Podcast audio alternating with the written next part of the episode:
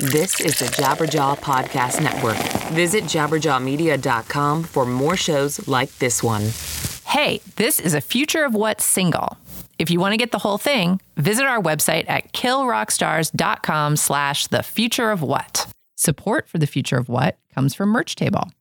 Since 2002, Merch Table has operated and managed online stores for hundreds of successful musicians, record labels, comedians, artists, and small businesses. Big or small, set up shop today by visiting merchtable.com.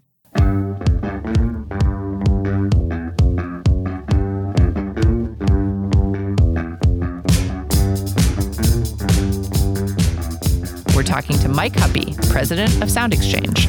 Mike, welcome back to the future of what? Portia, always great to be here. Yeah, it's so nice to actually be able to look at you. We're in a real studio, Aw, like human beings. I know it's not fuzzy over over telephone. It's all Yeah. amen. It's great. So, I had you in the studio today to talk about this recent acquisition that Sound Exchange made. And it's kind of a big deal, right? It is a huge deal, Portia. Yeah. Uh, yeah. Well, tell us all about it. Well, who did you acquire? So, Sound Exchange, or actually a subsidiary of Sound Exchange, acquired uh, a Canadian company called CMRRA. They handle the bulk of mechanical licensing on the publisher side in Canada. Wow. And so, what was the rationale behind this acquisition?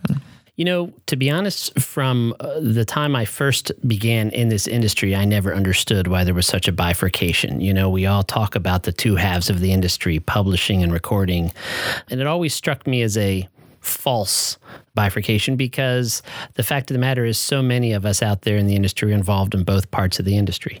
So this was an attempt to try to, you know, cross the Rubicon, marry up data and admin capability on both the recording and the publishing side to try to do something different and do something better for the industry. So, what is this going to lead to for you guys? I mean, how, how are you thinking that Sound Exchange is going to use this? You know, initially out of the gate, Sound Exchange is still going to do the bulk of what it does really well. CMRRA is going to continue to do what they do in Canada, but I think the the promise of this of this union, bringing these two things together, is the ability to marry up the back office between publishing and recording, offer folks the ability to administer some new products, you know, new new types of platforms that maybe they haven't administered before. There'll obviously be efficiencies too, you know, but by by combining both of our expertise, we'll have some efficiencies. But the real beauty of what this may become is imagine, you know, if a DSP could handle mechanicals and their sound recording, neighboring rights all in one spot and take care of all of that. For example, imagine marrying up the data that we both have, where you can have um, a sound recording and publishing information, songwriter, publisher, artist, record label all in one spot. There's a lot of promise for for that type of solution. So, Spotify, rather notoriously or famously, just recently settled a lawsuit with Melissa Ferrick as the plaintiff. We've spoken to her on this show before about that lawsuit. And that lawsuit was really basically about exactly this, right? Mechanical royalties for Spotify plays. Yes, exactly. I mean, Spotify, you know, they they settled that lawsuit, and prior to that, they had a, a settlement of sorts with the NMPA. Right. I don't think there was actually a, a lawsuit in that, but it was a settlement of claims, and it's an example of why the system's broken. You know, we sent a man to the moon four decades ago, five, six decades ago, and we still don't know who wrote a song sometimes, or you know, or who played the background, you know, guitar uh, vocals in, in in a given recording. So the Spotify lawsuits are kind of a perfect example of why the system's broken. Here you have a company that's purportedly even trying to do the right thing, and it's it's just so hard to get the coverage you need when it comes to music. DSPs have so many places they have to go to get the rights to provide the product they provide. Our purchase of CMRRA and bringing these two things together will help maybe start to bring that together on the back end. Right. And one of the cool things about Sound Exchange, and I think you've been talking and thinking about this a lot for the, the whole time you've been there, but I don't know if every single other person has thought about this, is that you guys are really at this point like the biggest database of clean metadata in the US you know, for the most part, because you service everybody. You service majors and indies. You you work with artists who are not signed to a label. You know, you work with everybody. So you have this massive database, and this is the kind of thing that we're thinking forward. We could put this data to even better use than it's being currently put to. That's absolutely right. Because we do what we do in the in the U.S., the bulk of what we've done up until now you know, we're obviously diversifying and doing more things, but the bulk of what we've done up until now is administer this government license, this statutory license. What does that mean? That means if you are getting any play or at all commercially relevant in any of these digital radio services, we, you're probably in our ecosystem and we probably get data related to you. So, we, several years ago, one of our top priorities was to really develop the best, most robust sound recording database in the world. Is it perfect? No. Show me a database that's perfect and I have a fridge that I want to sell you. and we and we have a philosophy that we really we source it directly from the rights owner. We don't get it from third parties. We don't get it from people who know people who know people who used to know people. We have rights owners give us their data. We clean it up. If if we find a conflict, we work that through. If we see a problem, we go back to them and say, "Can you fix it?" That re-report it to us, and it closes the loop so that you're reporting back to the rights owners the very stuff they reported to you. Imagine if we can now get that out to the DSPs and that's what they're reporting to us and it closes the loop for everybody. So we have the best sound recording database.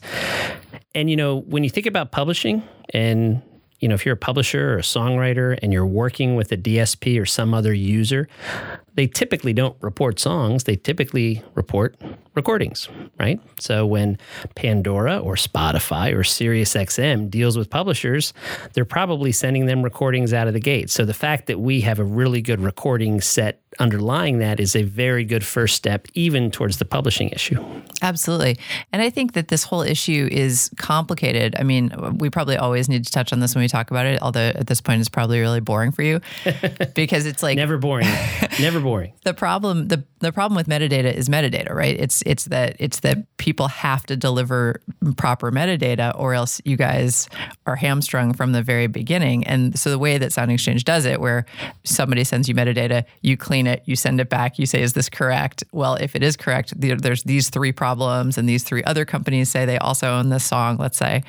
And then we all have to figure it out ourselves is amazing because I mean speaking as a record label owner, we're not perfect. You know, people aren't perfect and when they put together their metadata they're not perfect necessarily. And it's it sometimes takes that. I sometimes i need help. You know i get lists from sound exchange and i still to this day will get something from sound right. exchange where i'll be like oh wow hey i you know this is something i didn't realize we had a problem with. I need to look at this.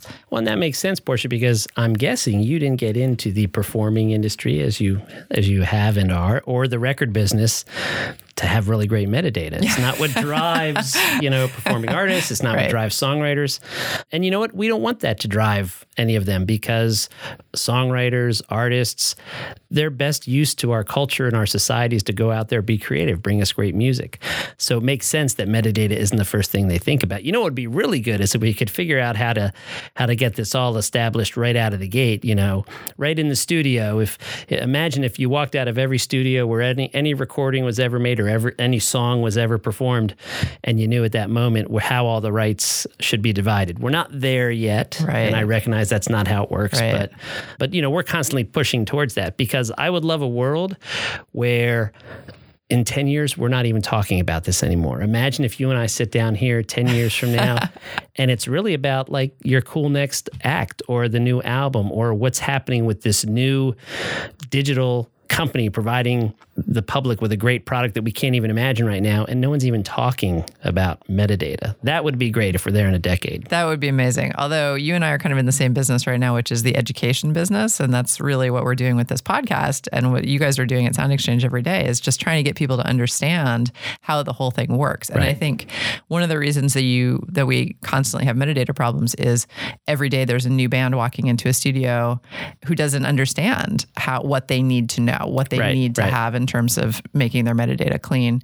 I mean, I didn't know it when I was making my first record and I was 28 or whatever. It's like, I didn't know anything about this. So, and then I didn't really know enough people who knew it either. So we have to put these resources out there and just keep going and going. I know that's a bleak future for you 10 more years of explaining no, no, 10, how this works to everybody. 10 years will go by in a flash, you know? and, and it's, and that, and the problem gets even more complicated because you have on the recording side you might have artists and labels and non-featured and you know featured and then you've got the whole publisher side where you have songwriters represented by publishers and they also have someone doing their mechanical rights and maybe someone else doing you know their performance rights and maybe somebody else handling their sync. It's not a streamlined system you know. If you were going to build this business from scratch and set up all the systems you probably wouldn't build it the way we we have it now. It may have made sense 15, 20, 30 years ago, eh, you know, in the time of CDs or LPs or piano rolls. But it's a lot more complicated now. And the thing about the digital world, first off, there's no international boundaries. You know, everything's global. The digits know no no border, and you have it's not where you have either a performance or a recording. You have all this variation in between. There's downloads to streaming to tethered downloads, in addition to CDs for those that are still buying CDs. The, the paradigm that was designed three, four decades ago just doesn't fit today. And, and we're just trying to move it into a better place for the digital world. You know, we call Sound Exchange, we like to say we are digital natives. We have the luxury of being born into the digital ecosystem for the digital ecosystem. Like that's why we were created to do this.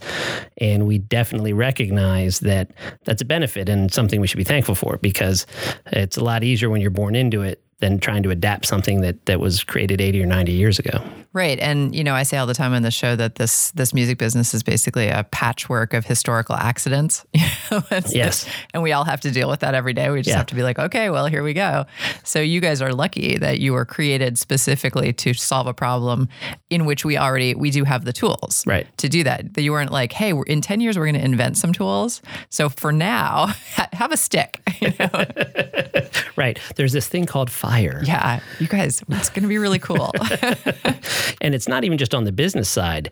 I know Sound Exchange is based in Washington, and obviously much of the country is not. But even in Congress and even in Washington, you're seeing this type of irrational business concept starting to make its way in. You know, you're starting to hear people talk about the need to have streamlined data, have people have access to data.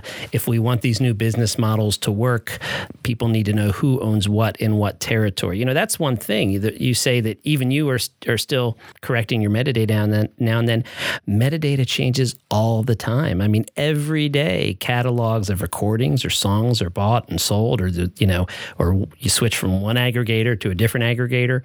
It will never be perfect. It's a it's a never ending task. But it's gotten to the point where all of these policy issues that bubble up in Washington are even talking about things like databases and metadata and ownership and you know the fact that there's people in Congress using the four letters ISRC is an interesting thing. Wow. So that's a big deal. I think they're using some other four letter words too. uh, I probably won't mention those. Like help. that isn't what I had in mind, but that is one. I think that would work. So, do you guys have any intentions of acquiring any U.S. publishing mechanicals organizations, or do you want to move into that more? No, I mean that's that's not. You know, first off, we this was the first step to purchase CMRRA with an idea of sort of marrying up the data mm-hmm. and and you know it's a Canadian organization which is there's a lot of obviously synergy between Canada and the US there's a lot of North American interests you know as North America. So you know our first now that we've uh, acquired them we're sitting down and figuring out how can we use these assets in the best way possible. And you know we're not looking to move into any particular specific business right now. We our ultimate goal is basically developing a flexible platform for the future. You know, if you think about the types of business that are occurring in the marketplace. There are new and different configurations out there that publishers and recording art, artists and record labels and even even DIY folks could possibly do. Combinations of rights. Imagine it would be a lot easier to license sound recordings and publishing in the same in the same breath. Multi-territory deals, you know, other things that people are thinking of. And in order to do that, you need a sophisticated back office. You need to have someone who can validate the reports of use and track the metadata and deal with conflicts. And we just, we're not looking to lock anybody into any particular business model or lock any clients in a particular long term deal. We just want to be there to offer flexible solutions so that people can come up with these new configurations that may or may not work. So, you know, I suspect that there may be some people that are interested in, in US Mechanical's work, and we'll certainly definitely be looking into that. We'll, we're obviously looking to help them do better in Canada what they do. Give you know with our with our I mean they do a great job. CMRRA CMRRA is a great job, has a great reputation.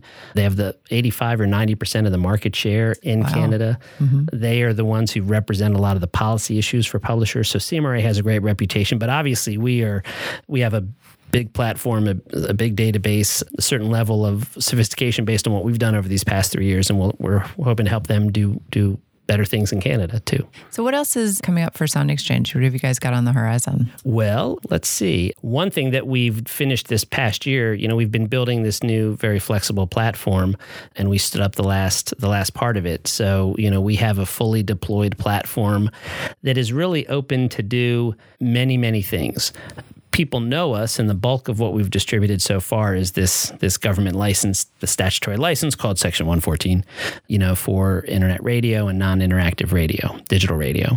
But we are already using that platform to do other things. We are administering over a dozen direct licenses already and we're looking to do more. You know, again, if if people want to go do whatever they do in the marketplace, we just want to be there to help provide the back office.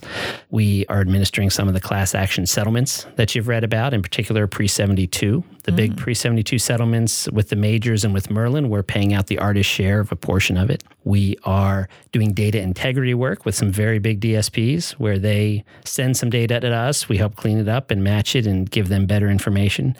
So we're doing all of these things. Another thing that we've done recently is try to spread ISR, the, the gospel of ISRC to the world. You know, ISRC, I assume most of your listeners know, but ISRC is sort of the unique serial number for a sound recording. And uh, we believe believe the whole point of having that is so the money flows the right place and people know who owns what. So we actually have on our website, you can go there and you can look up.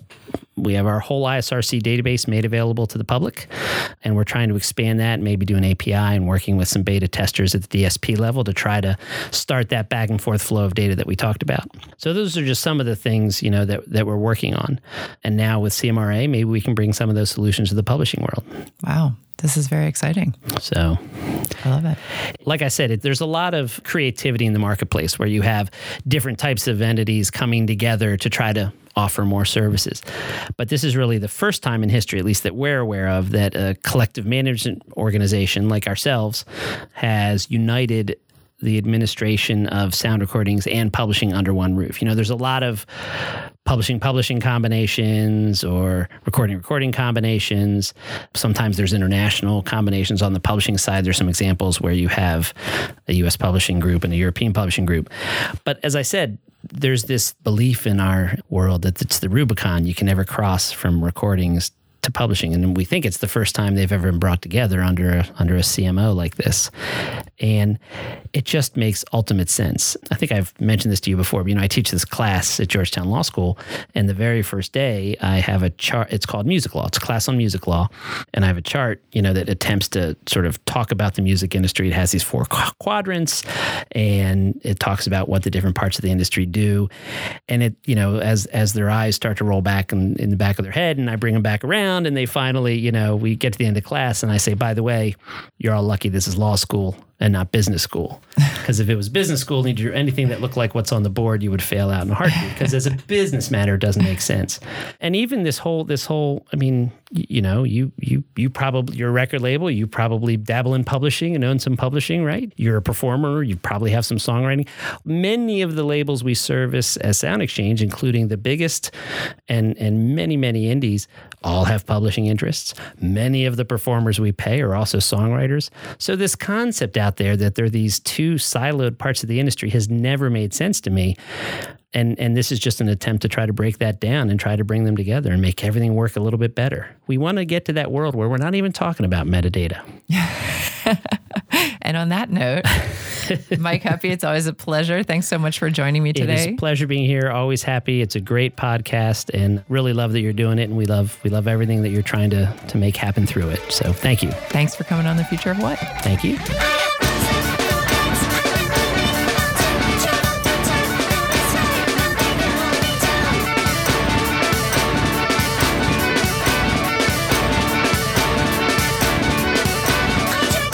Did you like what you heard? Then subscribe to The Future of What on iTunes. And thanks for listening.